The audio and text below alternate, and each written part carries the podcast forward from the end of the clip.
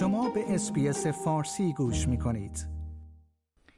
یک سال پس از مرگ ناگهانی کارلا زامپاتی، طراح مد مشهور استرالیایی، او هنوز الهام بخش نسل بعدی زنان کارآفرین است. حالا بورسیه‌ای به افتخار او و با هدف توانمندسازی زنان جوان با پیشینه های فرهنگی مختلف برای ادامه کار در مشاغل تجاری، آموزشی یا هنری اعلام شده است. همکارانم لوسی موری و اما کلاوی و من فاطمه هاشمی از SBS فارسی در این خصوص گزارشی تهیه کرده ایم که توجه شما را به آن جلب می کنیم.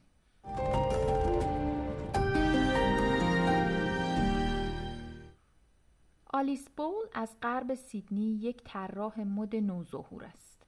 او در یک مرکز خرید وستفیلد کار می‌کرد و متوجه شد که شکاف بزرگی در بازار وجود دارد. هیچ لباسی وجود نداشت که برایش خیلی هیجان انگیز باشد. مانند طرحهای درخشان و جسورانه غرب آفریقا. بنابراین این خانم سودانی استرالیایی عشق خود به تناسب اندام و لباس را ترکیب کرد و یک برند لباس اکتیو یا ورزشی به نام فریکا را طراحی و راه اندازی کرده. او می‌گوید که من می‌خواهم لباسهای ورزشیم را در المپیک بپوشند و می‌خواهم ببینم که افراد مشهور آن را میپوشند.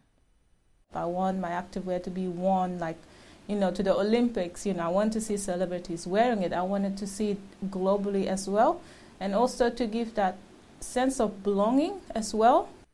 اما راه اندازی این کسب و کار خیلی مشکل بوده است چرا که خانم بول هیچ حمایت خانوادگی یا راهنمایی در استرالیا نداشته است. این زن 33 ساله در نوجوانی از سودان به استرالیا مهاجرت کرده و زمانی که در سال 2002 با خواهرش به اینجا آمده به سختی یک کلمه انگلیسی صحبت می کرده.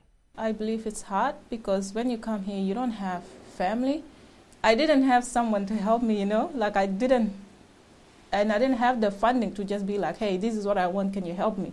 طرحهای هندسی درخشان او یک دنیا دورتر از لباسهای مجلسی و لباسهای رسمی طراحی شده توسط کارلا زامپاتی مشهور است. اما این دو زن دشواری های مشابهی را تجربه کردند. خانم زامپاتی در کودکی بدون هیچ مهارت زبان انگلیسی به استرالیا مهاجرت کرد و در یک شهر معدن طلا در دور ترین منطقه غرب استرالیا ساکن شد. او در 18 سالگی خانواده خود را ترک کرد تا رویای طراحی مد خود را در سیدنی دنبال کند. اما زمانی که تلاش کرد تا لیبل های خود را تولید کند، موفق نشد که یک وام تجاری بگیرد. بانک ها در دهه 1960 نمی توانستند وامی را به یک زن آن هم یک مادر مجرد بدهند. و بعدا او برند چند میلیون دلاری خود را با وامی که از اش گرفت راه اندازی کرد. اکنون برای تجلیل از بانوی تاجر و حامی پرغرور جوامع چند فرهنگی که در چهار آوریل سال گذشته درگذشت یک بورسیه تحصیلی به نام وی اعلام شده است.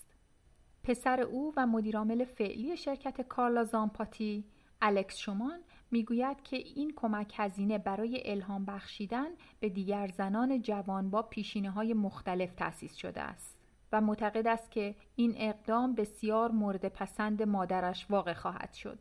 She would absolutely love it. I think she it, it represents quintessentially what she stood for and I think she would hope that it has a huge impression and, and encourages many other women to follow their dreams and, and throw their energy and focus into Uh, that business venture or whatever. این بورسیه ده هزار دلاری توسط بنیاد چند فرهنگی استرالیا که خانم زامپاتی سالها یکی از اعضای هیئت مدیره آن بود توضیح خواهد شد. مدیر اجرایی این بنیاد دکتر هستلال است و می‌گوید این اقدام برای تجلیل از میراث کارلا و تعهد و فداکاری او به جوامع چند فرهنگی بوده. It was to celebrate Carla's legacy and her commitment and dedication to multiculturalism and to helping young women achieve their aspirations in life. تأمین مالی و سرمایه بزرگترین مانع برای الیس بول است. همانطور که برای خانم زامپاتی در ابتدا بوده. این زن 33 ساله به کار تمام وقت ادامه می دهد و در عین حال تجارت خود را نیز می سازد.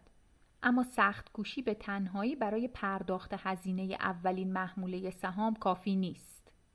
او در حال کار بر روی یک کمپین تأمین مالی گروهی است تا بتواند کاری را شروع کند که امیدوار است که به یکی دیگر از برندهای نمادین استرالیایی تبدیل شود.